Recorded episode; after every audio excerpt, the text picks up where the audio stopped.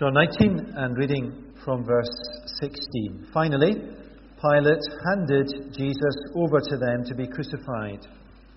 And so the elders took charge of Jesus. Carrying his own cross, he went out to the place of the skull, which in Aramaic is called Golgotha. Here they crucified him. With him, two others, one on each side, with Jesus in the middle. Pilate had a notice prepared and fastened to the cross. It read, Jesus of Nazareth, the King of the Jews. Many of the Jews read the sign, for the place where Jesus was crucified was near the city, and the sign was written in Aramaic, Latin, and Greek. The chief priests of the Jews protested to Pilate, Do not write the King of the Jews, but that this man claimed to be the King of the Jews. Pilate answered, What I have written, I have written.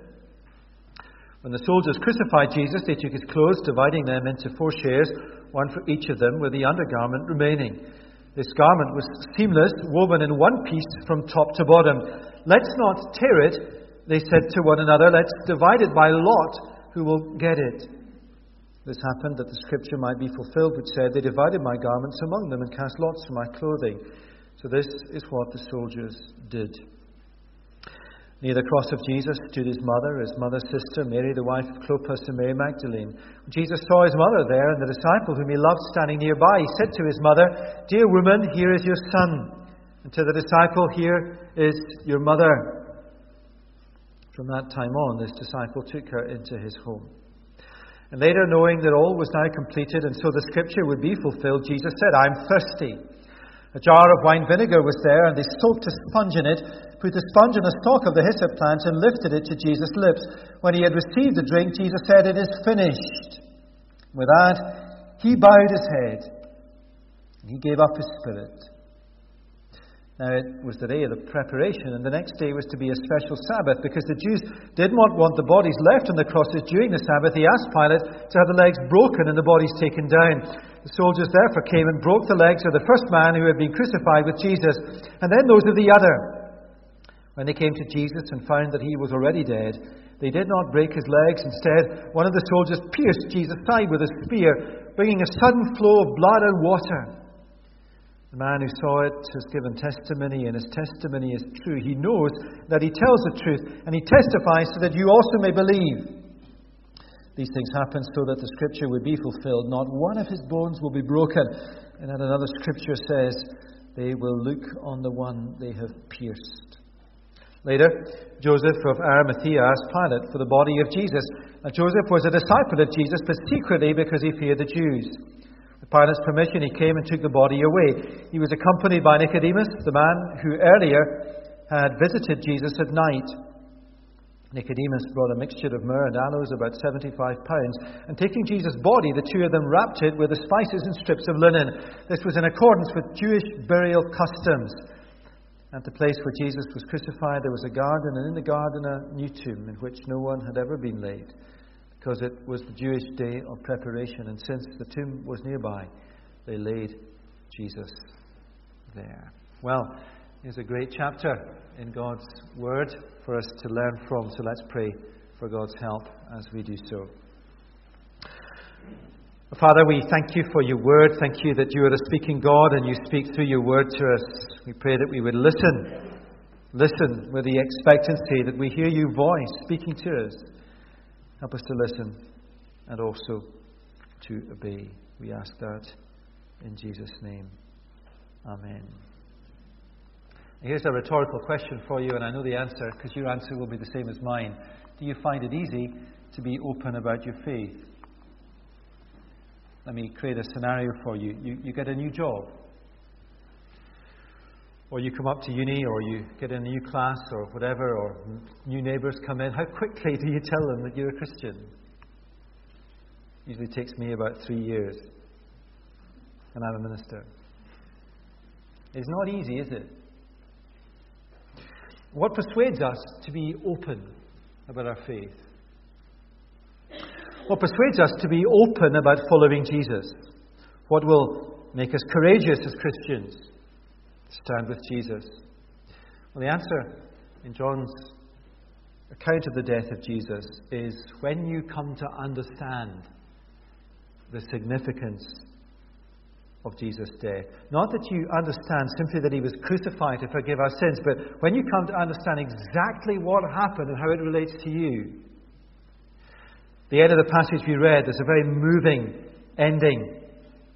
Two men, Joseph of Arimathea, Nicodemus, just two men who had encountered Jesus earlier on in their lives. Nicodemus, back in John chapter 3, remember he came to Jesus in the darkness, fear of being seen, and had that conversation about being born again.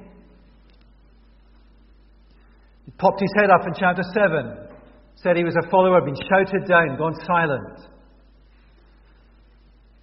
Joseph of Arimathea, we read that he'd always been a secret disciple. And these two men, ordinary men, Joseph of Arimathea, who had been a secret disciple, and Nicodemus, the man of the night, this day came out and very publicly pledged their loyalty to Jesus. What made them do it? They understood the cross. Now, John leaves a lot out in his account of Jesus' death. He leaves out the cry of forsakenness, the temple curtain, for example, being torn in two. And John, I guess, would have expected his readers to have known Mark's gospel, the first gospel. But what John puts in, he does for a purpose. He tells the story as it is. He was crucified, the soldiers divided up his clothes, he hung on the cross, he was thirsty, he had a drink, he cried out, he died. They went to Pilate to put him in a tomb. That's what happened. But John laces it with significance. Four things you'll see on the sheet the declaration of his kingship, completion of his mission, the perfect sacrifice that forgives sins, and therein the courage. Now, you see what John is saying. When you grasp that hanging on that cross was the King of Kings, he didn't look like it nor feel like, but he is. When you grasp that his kingship, his reign is from a cross, when you grasp that on that cross, when he was lifted up, he disarmed the devil of all his power. When you get it, that when he said it is finished, his whole work on earth is done, and his work is done, and you get the baton now.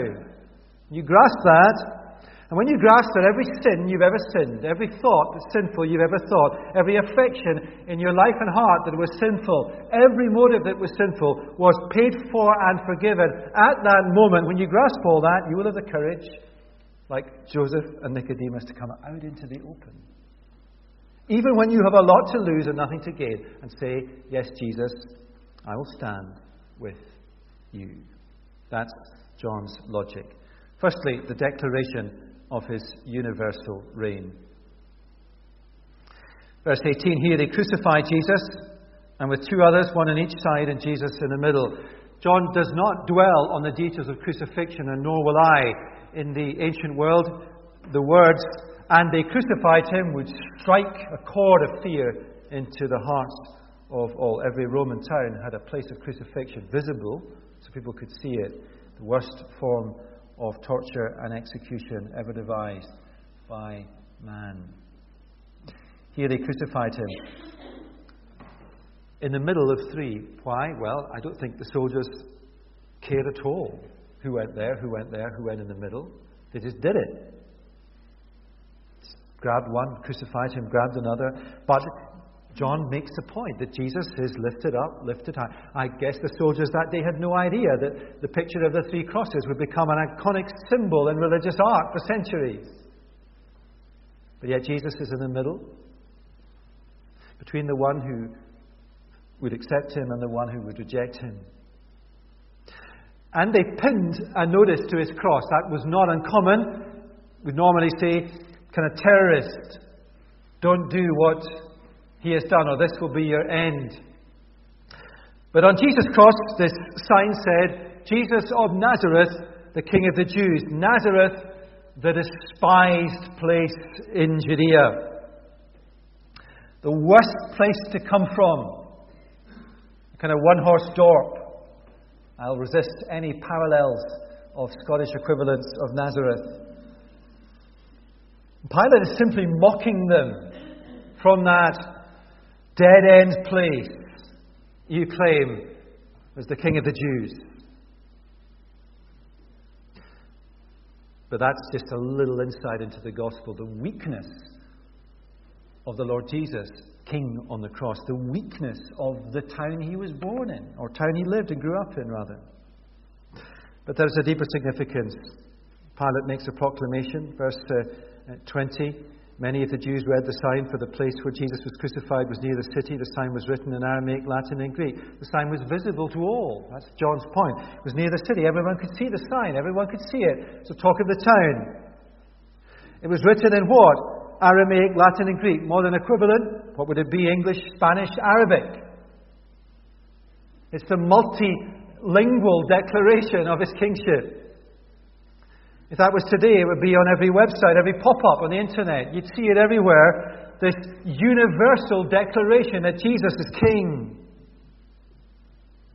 And uh, the chief priest protested, don't write, the King of the Jews, but that he claimed to be the King of the Jews. And Pilate, well, Pilate's not making some kind of theological point here. He's just vindictive. He's just the man in charge. He says, What I have written, I have written. And he says again, more than he knows, What I have written, I have written. The public declaration to the world that Jesus is the King of kings. It's visible, it's multilingual, it's understandable, it's definite, the declaration of his universal reign. Jesus of Nazareth, from the despised place on earth, is the ruler of all the people of God, and therefore the ruler of the new heavens and the earth, the kingdom to come. He is the King of God's people. Why is the cross the place from which Jesus rules? Well, as Paul puts it in Colossians, he cancelled the guilty verdict against his people. And when he was nailed to the cross, he nailed the power of evil for eternity. The declaration of his universal reign. Now, let me go back to this issue about being open about our faith, about standing up for Jesus when it is not worth it, humanly speaking. What makes you do it? Does it look like or feel like? You've often heard me say this. Does it look like or feel like Jesus is king? The answer is no. Yeah? No, it doesn't. Just doesn't in our society, our world. It looks like Pilate's on his throne. Pilate's in the palace. Jesus is on a cross. It does not look like Jesus lifted up reigns. But the reality is, he does then and he does now. The Lord Jesus reigns on his throne over the universe today. And one day we will all stand before him and see that he does. And one day every knee will bow before him. And the great thing about understanding now and grasping that he does is that it liberates us to be open. Follow our King. The declaration of his reign. Second, the completion of his mission. Last week, if you were here, we looked at Jesus' trial, and all through his trial, power language dominated. Power, power, power. Here it's completion language. It's finished, it's done. Just look with me, verse 24. This happened that the scriptures might be fulfilled. Verse 28, later knowing that all was completed, and so the scripture would be fulfilled. Verse 30, Jesus said, It is finished. Verse 36, these things happened so that the scripture would be fulfilled. Jesus is entirely in control of his walk to the cross. Think of Gethsemane. He's entirely in control. Think of him in the, the, the garden when he's arrested. In front of these legions of Roman soldiers, Jesus opens his mouth and they shrink back. Who's in charge? Back in John 4, for example, there are many references John says this to the Samaritan woman. He said, My food is to do the will of him who sent me and to finish his work. In his prayer in John 17, he prays, I have brought you glory on earth, Father, by finishing the work you gave me to do. And now we are seeing that work finished. There's nothing more for him to do. It's all done. And we see that in the way John tells uh, this in, in three things that happen. Firstly, um, his clothes and the fulfillment of Scripture. The four soldiers who crucified Jesus, what they do is they, they, they strip him of his clothes, they divide up his clothing. There's no particular significance there, it's just a perk of a dirty job. You get his sandals or his cloak or his belt or whatever it is. And then they remove his undergarment, and it's one of these seamless robes. woven from top to bottom. What are they? They don't think, they're not thinking theologically, they're just thinking, well, it would be daft to rip it up. Let's just, one of us have it. So they cast lots for it. But in their actions, they fulfill Psalm 22. Just let me pause there for a moment and don't, don't let that bypass you that the Psalms written hundreds and hundreds of years before these events fulfilled in an instant because it's the living Word of God. It's striking. Just in these tiny details, when these rough and ready executioners rip up most of his clothes, yet they don't do it with this one, and they cast lots, and Psalm 22 is fulfilled. They don't know what they're doing. Psalm 22 talks about his thirst, his hands, his feet being pierced, his clothes being divided, his lots being cast. It's all coming to an end. And then, secondly, verses 25 to 27, his words to his mother and John. And let's not miss the emotion of this. Striking, you've got these four soldiers. And then suddenly the narrative shifts to four loyal disciples. Jesus hanging on his cross, his feet probably six feet above the ground, looking down, and standing there is his mum and his earthly mother. His mother's sister and Mary, the wife of Clopas, Mary Magdalene. And he says something very strange to his mum. He says, Woman. And what he's doing at that moment is he's saying, Well, my life on earth has come to an end. My mission has come to an end. My, my being your son, my being your physical son as a human is coming to an end. Now I'm your Savior. And John, my best friend, the writer of this gospel, the man whom Jesus loved, is your son. And you're his mother. And that is your It's very, it's very gracious of Jesus, isn't it? The Son of God reigns from the cross. He says to his mother, You're now, your, your humanity, you're, you're a woman. And yet, here's your son. And John, here's your mother.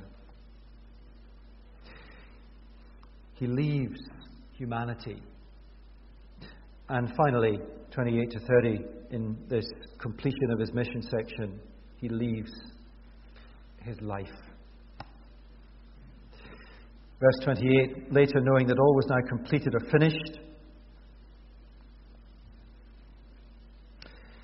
What if you've been to a funeral of a young person?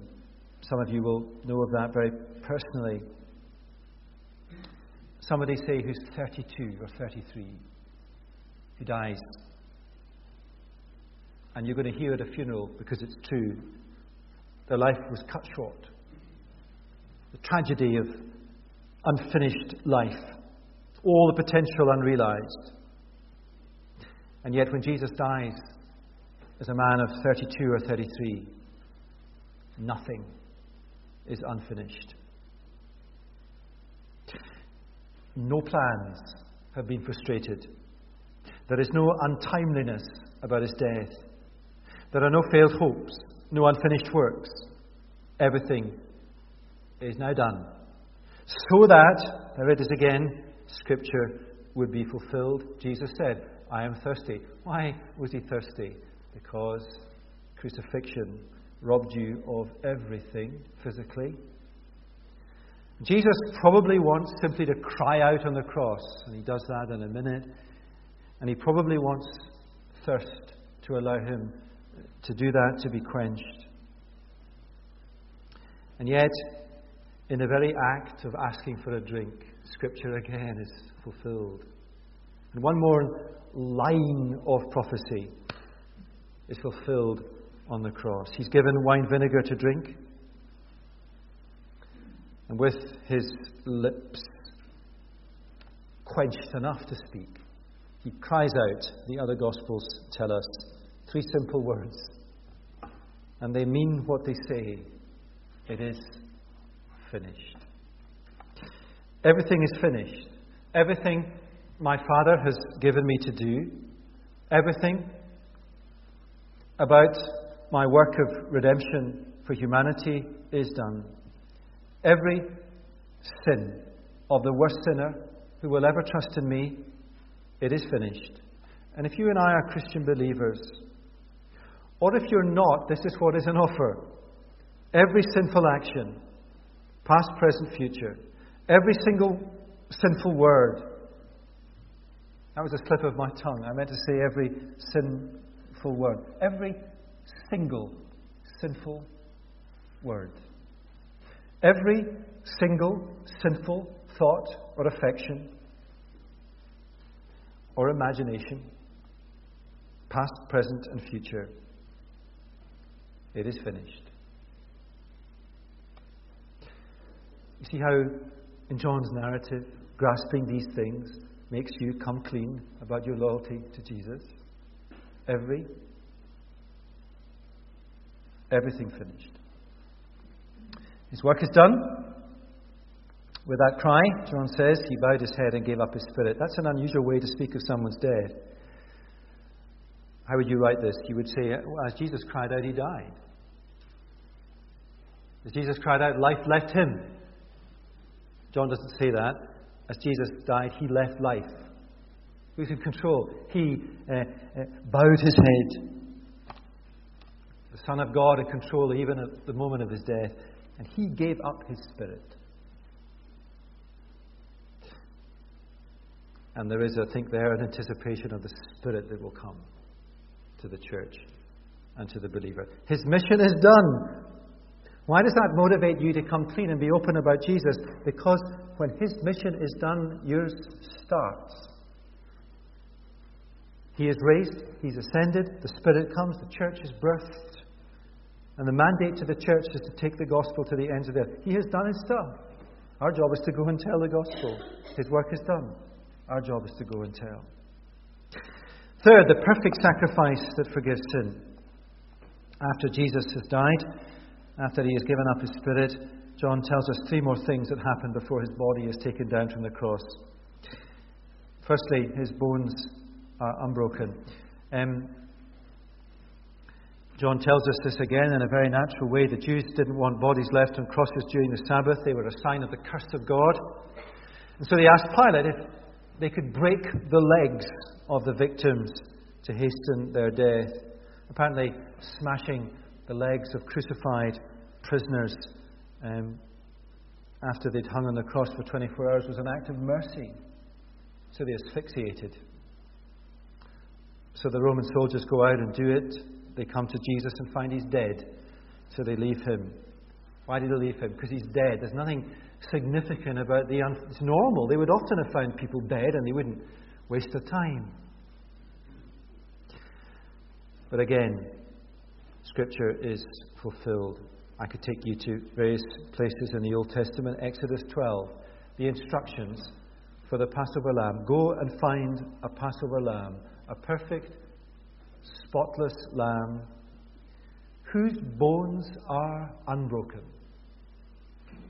And all of a sudden, again, Jesus dies, his bones are unbroken. The perfect sacrifice for sin. And then this piercing of his side, and out comes blood and water.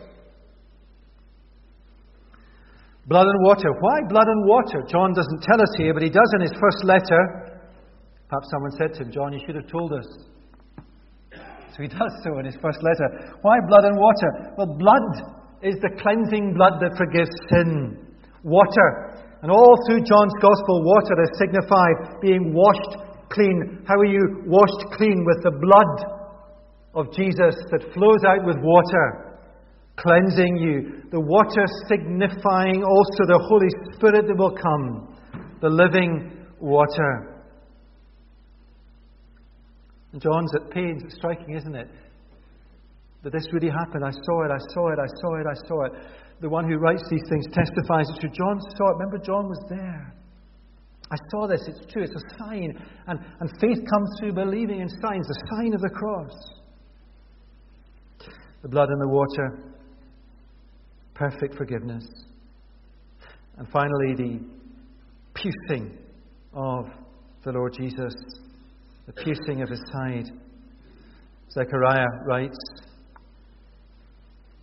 They will look on the one they have pierced. And in the context of Zechariah, people will look on the one that has been pierced, the Lord Jesus, in this life, and they will believe in him as their Saviour. They will repent. They will mourn.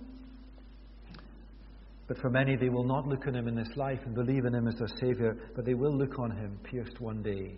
For he bears still the nail marks in his hands, his feet, his side. And they will fall at his feet. And they will plead for him for forgiveness. And he can give them none then. But he can now. For you, if you're not a Christian, what's on offer? Perfect sacrifice for sin. Every thought, every action, every deed, every word, every single one, past, present, future, dealt with, gone. So look at his pierced side, where blood and water flow out to cleanse you. They will look on the one they have pierced, come with repentance, and they hold of him. Finally, then, verses 38 to 42, the courage to be open about our faith. When you're a preacher, you get excited sometimes. Really. But you do. You do. It's a great job preaching this stuff every week. And this is a wonderful, wonderful little passage here at the end. It really is magnificent. It's just so us, isn't it? It's so us to be like Joseph of Arimathea, the secret disciple. When your mates give you a hard time, you just go quiet, just like he did. Or like uh, Nicodemus, the man of the dark, who comes to be like, what's Nicodemus like for us? It's the kind of people who just come to church and they just kind of come clean and open about their faith on a Sunday. It's a bit like me, you know, I'm happy to tell you all I'm a Christian. Half nine, half eleven, half six on a Sunday. It's a little harder though during the week. And yet these two men when there's nothing, nothing to be gained and all to be lost. Say, Yes, I'm a follower of this man, Jesus. They did it before Pilate. We can do it with our mates, with our friends, with our neighbours. Let's read these verses again 38. Later, Joseph of Arimathea asked Pilate for the body of Jesus. Joseph was a disciple of Jesus, but secretly because he feared the Jews. With Pilate's permission, he came and took the body away. He was accompanied by Nicodemus, the man who earlier had visited Jesus at night. Nicodemus brought a mixture of myrrh and aloes, about 75 pounds. Taking Jesus' body, the two of them wrapped it with the spices and strips of linen, and they buried the body. Two men coming out into the open as disciples of Jesus when they had everything to lose and nothing to gain. And of course, it's, it's true, isn't it, that, that when we are faced with a situation of coming out into the open and professing our loyalty to Jesus, when does it ever usually feel like we have everything to gain and nothing to lose? In our personal evangelism or in bigger issues in church life, does it not normally feel like we have everything to lose and nothing to gain? That's how it is. There were a number of the Jewish religious leaders who knew Jesus was the Christ, but they didn't dare say so publicly. They were frightened, frightened of being put out of the synagogue, about being excluded, about the cold, star, cold stare of exclusion, the raised eyebrows. You ever been in a kind of social context and you say, well, you, kind of, you can't help it because someone says, What are you doing tomorrow? or What did you do yesterday? And you say, well, I'm a Christian. And in our culture, people are quite polite, but you can just sense their eyebrow goes up and they think, You're not, are you? It's true, isn't it? It's just how it is for us.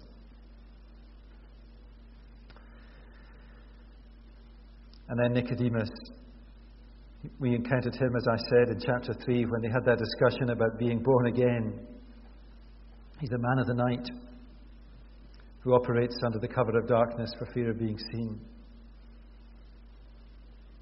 When our children were at Word Alive a few weeks ago, there was a thousand kids on site, and our middle um, child said, Daddy, you know, it's really easy being a Christian at Word Alive.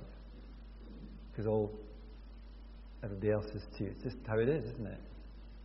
And I said to him, Well, you've got to you've got to learn that the Lord Jesus wants you to be a Christian well, not everyone else is. Because that's how they hear about Jesus. He said to me, But Daddy, that's not easy. And it's not easy, is it? Nicodemus, he pops up in chapter 7. He, he kind of says, I am a Christian, or I'm a follower of Jesus in chapter 7.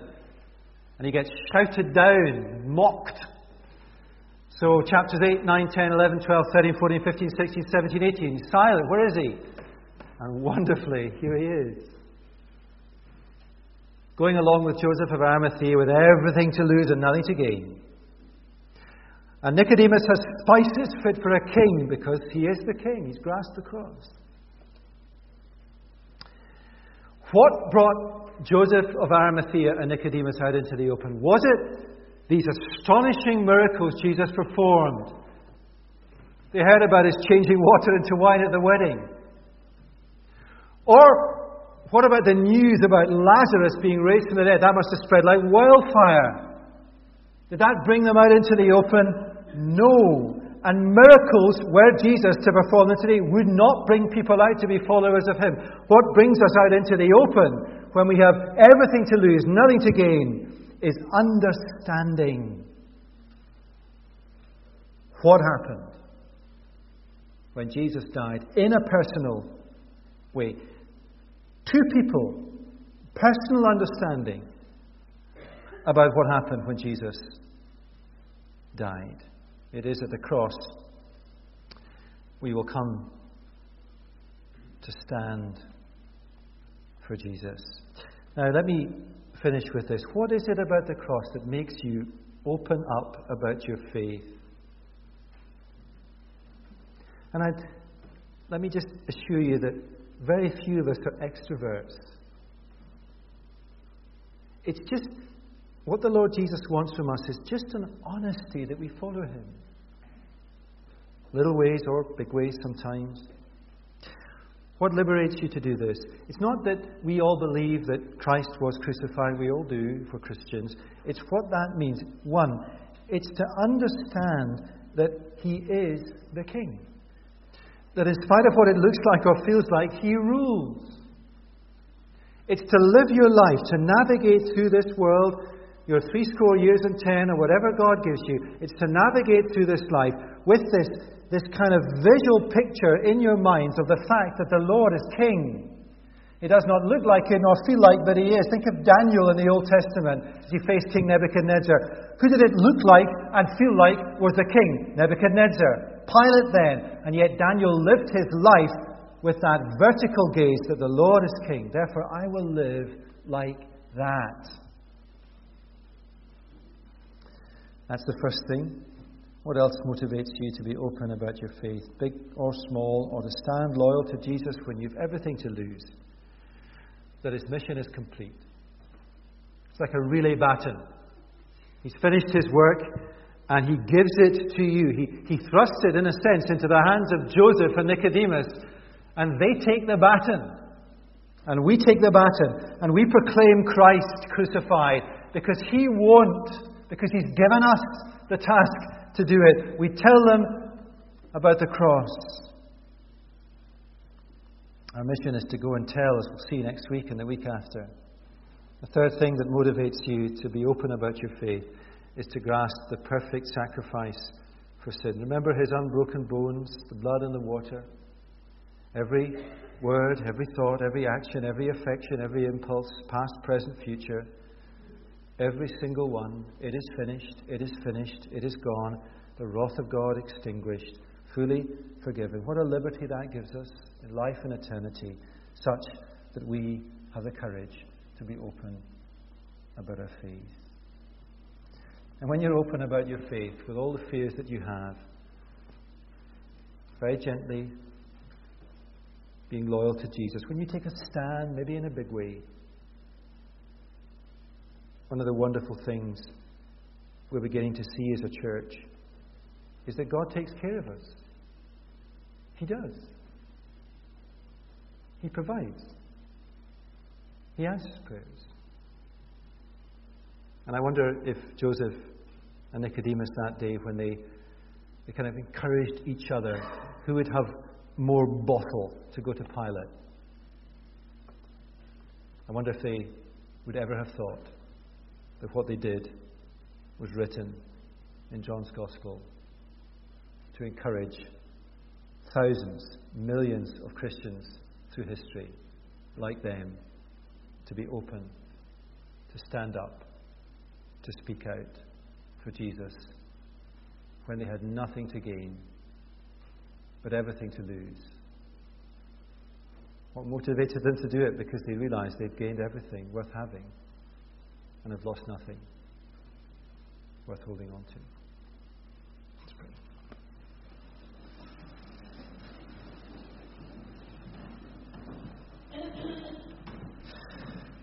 Our Father, we thank you for these wonderful chapters in your word, the death of Jesus. Thank you for John's way of telling it.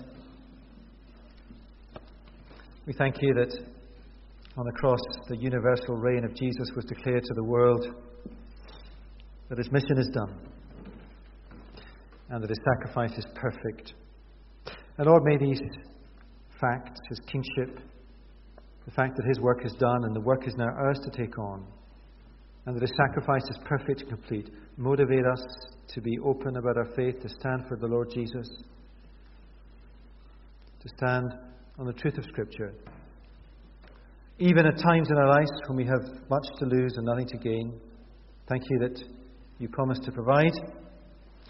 And Lord, really in the little times of life, just the conversations, just the tough things that we find at work, just being open about our faith, even saying we're in church on a Sunday, we all find that difficult. Help us to, very gently, and with confidence in your cross, just be open that we are followers of the Lord Jesus. And, and help us to remember Joseph and, and, Nicodemus. They're like us, they're fearful. And yet, how wonderfully, wonderfully you used their openness for the blessing of many, not least us this morning as we, as we have the privilege of, of thinking through this, this wonderful episode in your word. May we not be men and women of the dark, but of the light. And Lord, if there's anyone here who's not yet a convinced Christian, we pray that grasping just what it was that Jesus did would liberate them to gaze at his pierced side and come with contrition and repentance to lay hold of the full, complete, and everlasting forgiveness that he offers all who believe in him. Amen.